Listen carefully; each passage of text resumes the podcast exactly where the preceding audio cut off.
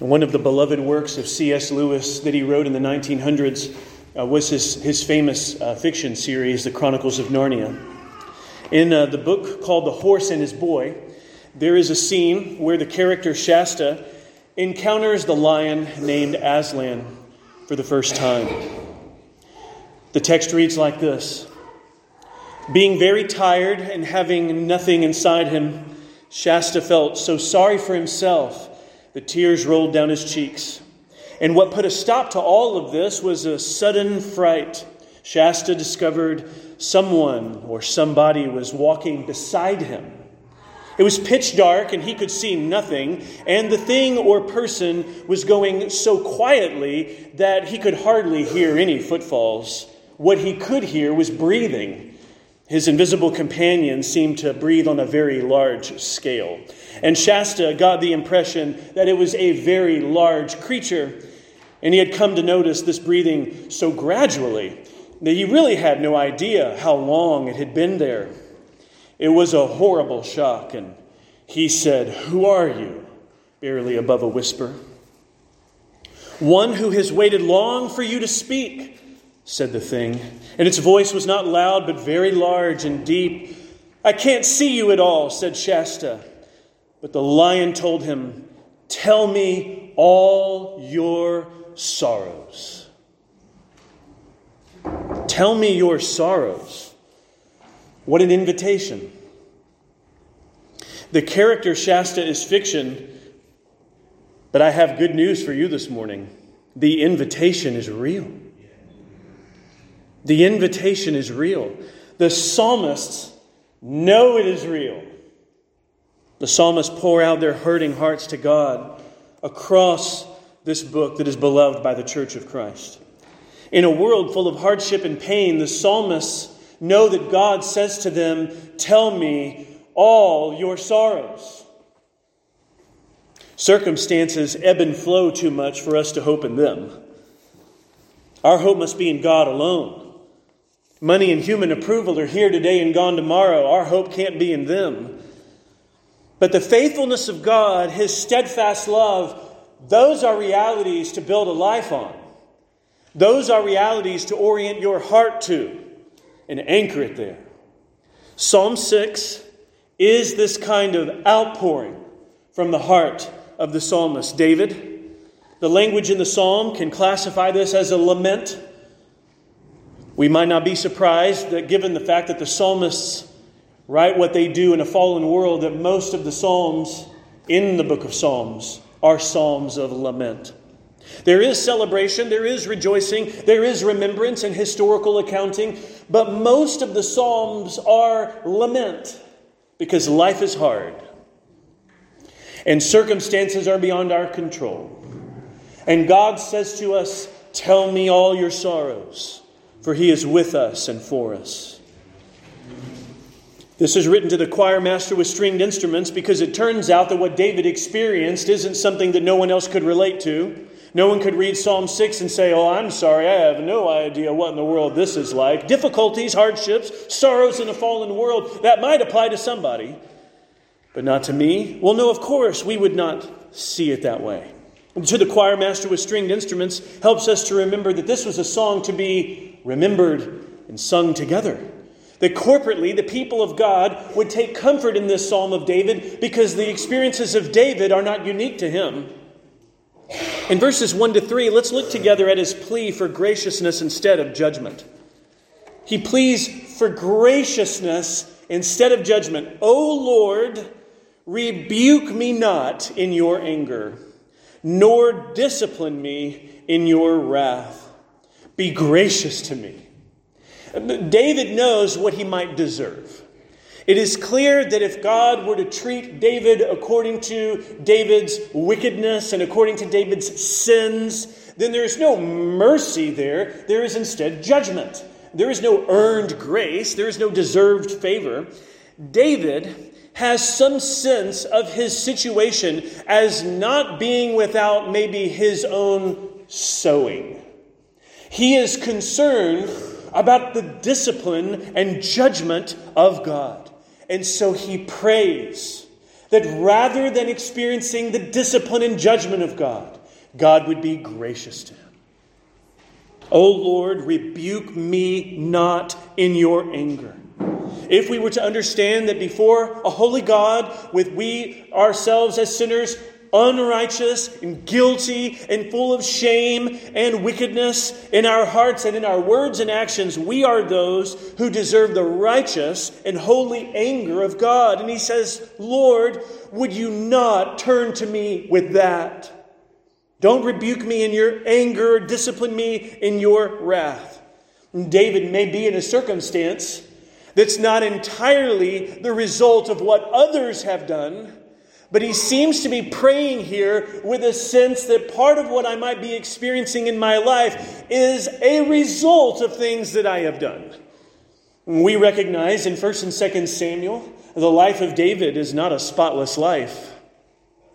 And the life of David is the life of a king who is a sinner in need of God, who needs the grace and mercy of God, but does not deserve it. The whole notion of deserved mercy or earned favor seems to be a contradiction in terms, and that's true. He says, Be gracious to me in verse 2. That's what he wants, for I am languishing. Heal me, O Lord, for my bones are troubled. It seems that David is not merely experiencing some internal conflict or, or some kind of emotional and mental upheaval, but even his very bones and cry for healing could suggest that physical affliction is part of what he is facing. We get this language because he speaks of languishing in verse 2 and cries for healing in verse 2. His bones are troubled, evoking in our minds specifically the frame of the body. And we know that in the Old and New Testaments, that one of the consequences that can happen in rebellion against God is not only spiritual consequences, but affliction. We recognize that Job's friends are wrong. We cannot look at someone in some kind of physical, tumultuous state and say, What have you done in sinning against God that brought this about? We can't reason from effect to cause, but we can be aware that in our rebellion against God, we can bring things upon our, ourselves that in our folly is a sowing that leads to reaping. And he's praying for God to be gracious because he feels like he's languishing and his bones are troubled. Maybe David feels on the very brink of the grave itself. His bones are troubled. He's crying for healing. What great distress he must be in. And in verse 3, he says, My soul also is greatly troubled, withering away inwardly and outwardly. David is in a mess. My soul is greatly troubled. This is not a small problem. David doesn't look at his situation and he says, You know what? I think I've got this. Think I can manage what's going on. David senses that in his situation, he's beyond human help. His soul is greatly troubled. His body is languishing. He says, You, O Lord. But then he doesn't seem to complete the thought. He just says, How long? I wonder how many prayers we've begun that we didn't complete because we didn't quite know how to finish the sentence. Or what quite to ask for after we said certain things, and then we just say, Lord, how long? Then one of the most common prayers that you see the agonizing saints in the Bible praying is, How long, O Lord? How much longer? It's a sense of things aren't the way they ought to be. And it's a cry to God because we know things that the way they are are not the way they will be. And by the grace of God, we know His power and sovereignty and authority over all things. It establishes the reason we can come and say, How long? Uh, we don't say how long in unbelief. We cry how long, knowing that God will bring to pass all his purposes and promises, and the evil one will not prevail against his church. The most common psalm in the book of Psalms is lament. Oh, there's something quite instructive about that then. Because we recognize that so much of our life, as we age and as we build relationships and as we face loss and griefs, we recognize how much there is to lament about. We don't see this life as maybe worthy of a few lamentations here and there. Life is challenging. Hardships abound. Inwardly and outwardly, David is in distress. He is facing intensity within his heart, and outwardly, he is languishing. His soul is troubled, and his bones are troubled as well. In verses 4 and 5, here's his plea for deliverance because he's in quite a state, isn't he? Turn, O Lord, in verses 4 and 5. This is his plea for deliverance. And we know it's not even subtle. Turn, O Lord, and deliver my life. He gets right to the point. There's no, there's no avoiding what he is asking for. Turn and deliver. Save me for the sake of your steadfast love. Turn here means turn in deliverance, not turn with anger. He doesn't want the Lord to rebuke him in anger or discipline in wrath in verse 1. He's asking that when the Lord turns, that he would turn to David and attend to him with rescuing grace. And it's the very thing we don't deserve. It's the very thing God is so faithful to give. We are here this morning on February 19th as a result of God's preserving grace. Had He treated us according to how our abundant sins deserve, none of us would be seeing each other today. We are here on this morning because God is gracious, and it has nothing to do with something we've merited. Turn, O Lord, deliver my life. It's the language of being snatched out of something. David is surrounded, if you will, inwardly. And outwardly, his bones are troubled. He's in a situation that's like quicksand, and he can't get himself out. You're in a situation this morning spiritually, and maybe you feel even circumstantially, where we recognize we need more than human help, friends. We need God who delivers his people. And David says, Turn, deliver my life, save me. He's calling for nothing less than the rescuing, merciful act of God's hand. God had brought Israel out of, out of Egypt. He saved them, He delivered them. David is praying for his own exodus, for his own personal redemption. Oh God, would you do this work in me? Save me for the sake of. Well, there at the end of verse 4, I wonder how you might fill in the blank if we had different options. What, what if David had said, Save me for the sake of my future? You know, I've got, I've got plans. So save me, Lord. Deliver me for the sake of my future, or deliver me for the sake of my children. We could also remember David as king. Save me for the sake of my kingdom. We wouldn't have been surprised if David said any of those things. But it is interesting what David grounds the plea in Save me for the sake of your steadfast love. Steadfast love is covenant language. God's covenant mercy. God has made promises. He's committed to his people. David is one in relationship with God, and covenant promises would be kept by God. Covenant promises being kept show God's faithfulness.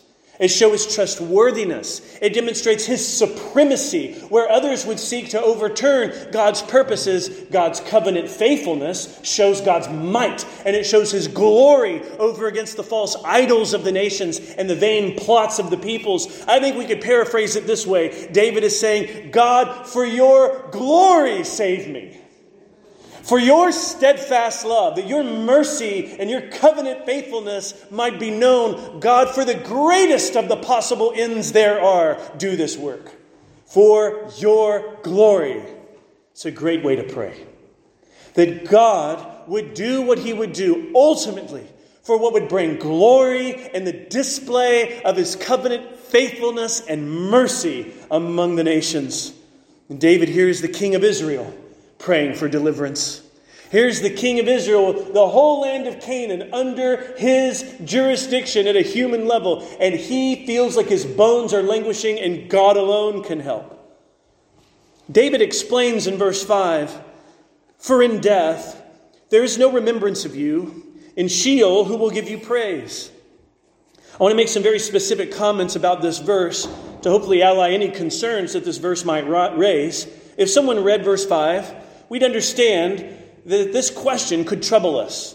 In death, no remembrance of you. Wait a second. What about what's beyond death and the saints that have gone afterward? In Sheol, who will give you praise? Well, what about the, the, the saints who have gone before us? David has something very specific in mind. He's talking about here earthly remembrance of God's works and wonders, which is what remembrance would be. They would gather into, uh, to remember corporately in their various feasts of Israel. The individual Israelites could reflect on many things to remember. These were the earthly works of God remembered by his earthly people. The Psalms do have a view of life after death. Even in, in the Psalms, the psalmist will say, Precious in the sight of the Lord is the death of his saints. And we know that the psalmists, in multiple psalms to come, anticipate deliverance from death itself. This here is a very specific comment from an earthly perspective. He's saying, Lord, I want to go on praising you in this life. I want to continue remembering in this life what you've done. So if you will save me by your covenant mercies, then I will continue proclaiming and remembering, and I will have one additional thing to thank you for, for your steadfast love and faithfulness. Because if I die, then I can't be here on earth to remember. I can't do what would provoke remembrance, and that is think on your wonders in this earthly life. In Sheol, who, who will give you praise? It's again a question about the earthly perspective. Who will give you praise if they have died and are no longer on the earth? They are no longer on earth to praise. David, in this question, is saying, Lord, spare me from death. Which must mean he feels quite under threat. Even to use the word in verse 5, in death it must tell us that his inner turmoil of soul and his outward languishing in his bones is to such a degree that David is conceiving of the possibility that he won't make it. It's a grim circumstance indeed. And we know the emotional toil that this has taken on him in verses 6 and 7. Look at his description of his heart's distress. Here's what he writes in verses 6 and 7 about what his heart is undergoing. I am weary with my moaning. Have you ever been more worn down after what was already wearing you down because you were processing it, weeping in light of it, emotionally trying to handle it, and you felt like what was already wearisome only compounded your state of weariness? The moaning here is the moaning of grief, it's the moaning of agony. I am weary with my moaning. Every night I flood my bed with tears. I drench my couch with my weeping. Think of the excessive language that's used there flooding the bed with tears, drenching the couch with weeping. This is of such a scale that we realize David didn't just have a couple bad days. Okay, that's not what this is. David is experiencing something in his life, inwardly and outwardly, where he, he is being undone. He's not sure if he is going to make it. And if you were to go to David's pillow, you could wring it out and all the tears would be squeezed. Here you have someone whose very bed is flooded with tears. The picture of flooding. This is demonstrating such agony and distress. He says in verse 7, My eye wastes away because of grief. The image of the eye is used here because of the weeping. Verse 6, he's weeping and crying, right? Well, tears come from the eye. And he says, My eye is wasting away because of my grief. It grows weak because of all my foes. Uh, this communicates to us, I think, that David is a, a weeping king. Jeremiah can rightly be described a weeping prophet in the book of Jeremiah. Well, in the Psalms, David is a weeping king. David is a weeping king who is not averse to difficult circumstances and he's not indifferent to the hardships that come his way. He can easily cry out to God, I am overcome by everything I am facing. He is not deluded. David does not think he is God, but he knows God is God, and he knows God is faithful, and he knows God has power David doesn't have, and God has purposes David doesn't know. So he knows I can always turn to God, who would welcome us with all our sorrows. He is beyond human rescue here. He doesn't say, Oh Lord, I'm coming to you to just report what's going on, but I, I have my resources after all. I'm king. And my reputation and my military might and my many chariots and spears, God, this looks, this looks like a challenge, but I've faced him before. I remember Goliath, right? I had that sling and that stone, and, and I'll be fine. David would no doubt remember all of his victories, even as a young man over animal, and even the victory over Goliath were all done by the hand of the Lord at work in David's life. David's life, his victories are not a testimony to David's greatness.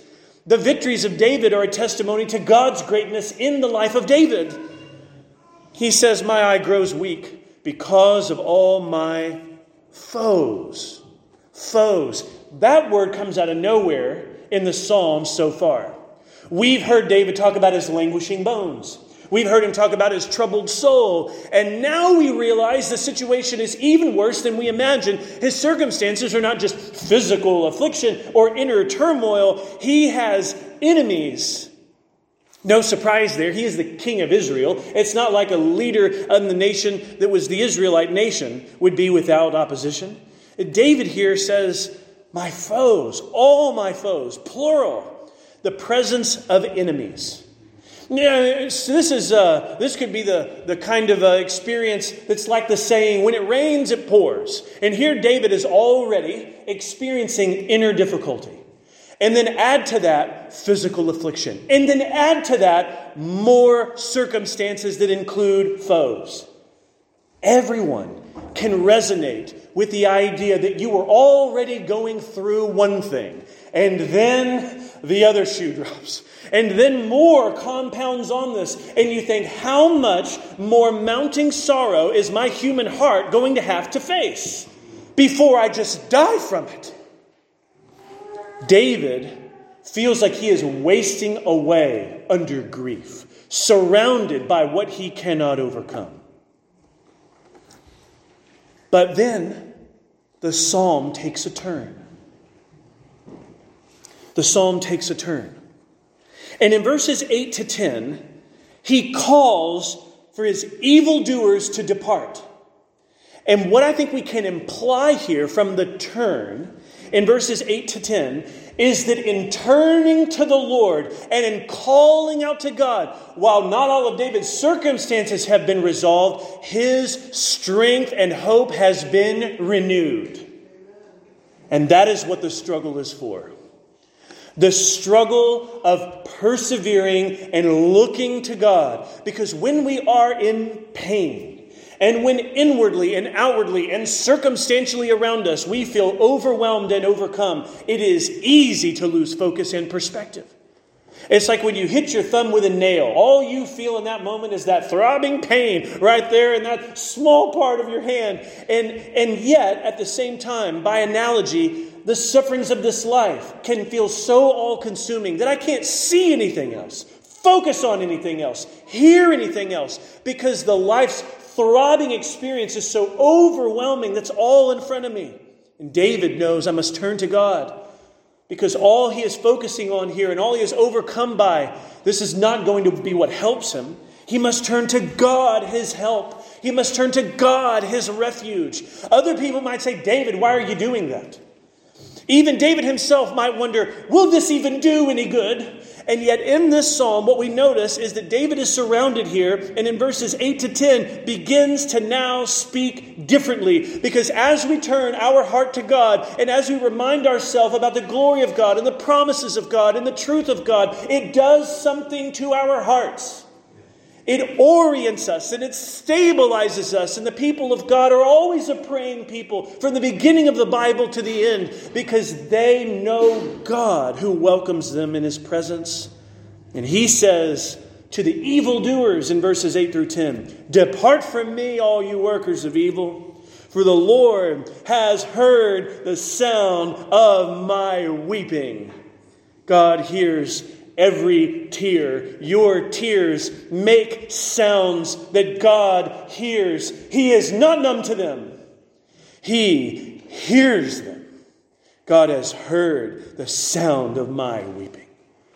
What kind of attentiveness is this? How hard must it be for us to hear the fall of a tear? You know, you might hear somebody crying where you, where you hear the sounds that they're making, here, God has heard the sound of the weeping where every tear is known by God. David's cries are heard by God Most High. Nobody else might know the extent of David's pain.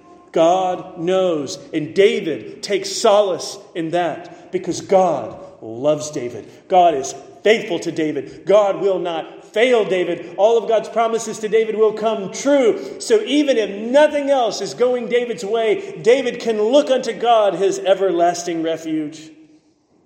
He says in verse 9, The Lord has heard my plea. The Lord accepts my prayer. He's just said in verse 9 what he ended with in verse 8, right? In verse 8, he says, The Lord has heard the sound of my weeping. And then he just says it two more times. He, he's just basking in this glorious knowledge that he is someone who comes to God and his words are heard by God, his weeping is known by God, and he wants his enemies to know that. The enemies of God need to know that God hears his people, and that's bad news for the enemies of God.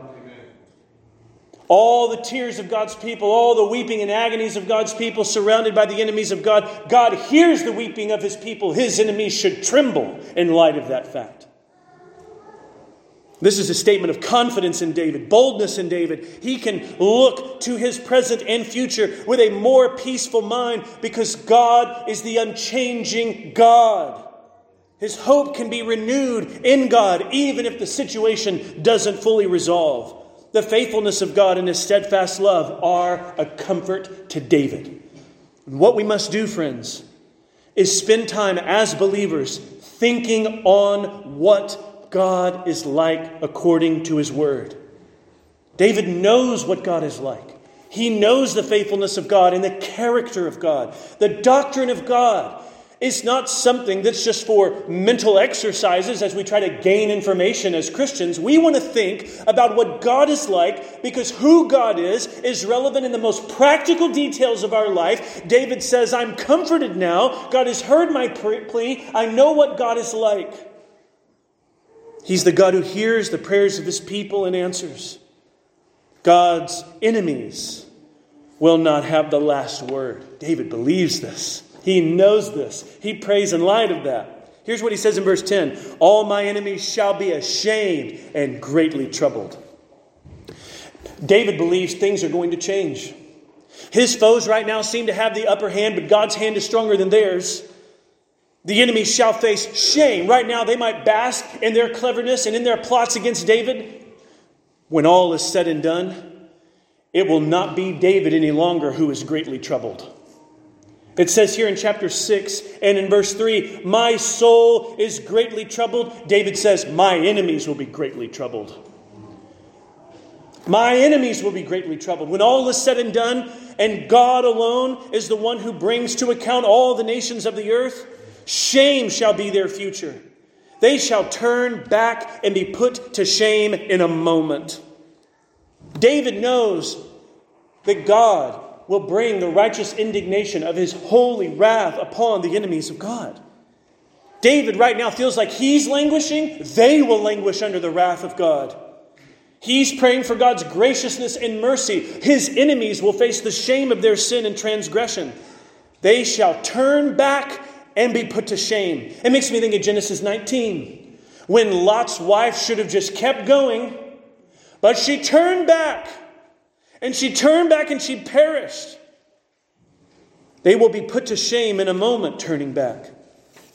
We know as believers the words of David in Psalm 6 are not limited to him. Believers throughout the centuries following God know that we are afflicted body and soul, Christ's followers have, have faced external enemies time and time again who threaten their very lives. If you were to drain all the oceans, you could fill the void with the tears of the saints that have been cried throughout the centuries on their beds and couches and on the shoulders of their fellow brothers and sisters. We can say, we can say, can't we, with David, the words of verse 8 The Lord has heard the sound of my weeping. You can be confident of that in every prayer that you pray. He has heard the sound of my weeping. And we know that as the Bible testifies, and the saints of old can testify like a cloud of witnesses, that the faithfulness of the Lord is true, and it undergirds all of our hope in Him. Our hope in God is not in vain. Consider the earthly ministry of Jesus, how not even the incarnate Son of God would escape earthly hardships and trials the suffering king in Psalm 6. Who does he point to? But our suffering king in the Gospels. The life and ministry of the one who would be Jesus of Nazareth. David says in Psalm 6, verse 3, My soul is greatly troubled. I just want you to hear the words of Jesus. In John 12, verse 27, Jesus says, My soul is troubled. Here he is, the one greater than David the descendant of David, the one to inherit the nations, the one who, who would rule with a scepter and rod of iron. Who says in John 12, 27, My soul is troubled? Think later about the Garden of Gethsemane. In Mark's Gospel, we're told in Mark 14, 34, Jesus says, My soul is sorrowful, even unto death. Oh, yes, Jesus experienced in his earthly life the imminence and the nearness of griefs and sorrows. We learn in the light of Isaiah 52 and 53 he's a man of sorrows, acquainted with grief. He's no stranger to grief. He comes to be the man of griefs and the man of sorrows. But I want you to listen to what the one greater than David would one day say. Jesus speaks about a time when all would come before him. And at the end of the Sermon on the Mount, Jesus speaks the words of Psalm 6, verse 8. David was in a circumstance where he said, Depart from me, you workers of evil. And I need you to know that Jesus, the one greater than David, will say to all of the wicked in Matthew 7 23, I never knew you. Depart from me, you workers of lawlessness. This is the coming king who at his return will bring all things to rights. And the nations will be held to account and the wicked will face condemnation. And God's people who have taken refuge in Christ Jesus now, they will know him as their everlasting refuge, age upon age, and end without end. We should turn from our sin. These nations, these peoples, these workers of evil in Psalm 6 8, they should cease doing evil. If they are doing evil against the anointed one, then they need to be reminded of Psalm 2 they should tremble before the anointed one. They should kiss the Son lest he be angry. All of that language from Psalm 2 is a warning to those who would pursue their rebellion and their sin, and then in a wholehearted commitment to it, they would be workers of evil. They would face the judgment of God. We should turn from evil. We should repent. Psalm 6 was used in church history as one of several psalms called penitential psalms, all connected to the idea of repentance. That here, David is aware that even within his own life, he doesn't desire the rebuke and discipline of God. He's casting himself upon the mercy of God that God would sustain him. And not only would David need to turn from sin, any of these workers of evil should turn from sin. This would not be the only psalm in the book of Psalms where there seems to be a need for workers of evil to stop doing evil, or for David to cry out for mercy given what he may have already been doing. When you recognize what we have done as sinners in our commitment to our wickedness, in our thoughts, words, and deeds, we recognize the fork in the road whenever the gospel is preached. Will we continue steadfastly in a way of rebellion and path of folly, or will we realize that we right now have seen in this Lord's Day morning the hand of God extending to us, Come, you sinner, come to me, and I will give you rest. You want to hear the words, Come to me, all you who are weary and heavy laden, and I will give you rest. Not the words, Depart from me, you workers of lawlessness. We should turn from sin and flee to Christ. We should cry out to God for mercy. Our prayer, Be gracious to me, O Lord. Oh, we should pray that. Rebuke me not in your anger or discipline me in your wrath. Call out for deliverance. Save my life, O God. What about all of our tears? God hears the sound of our weeping. And the Bible addresses those tears as well. In Revelation 21, it says in verse 4 that he will wipe away every tear from their eyes. And death shall be no more, and neither shall there be mourning, nor crying, nor pain any more, for the former things have passed away. We are living in the time of what will one day be called the former things. These are the present things to us now. It's not yet passed away, but it will. This too shall pass in the most incredible way imaginable.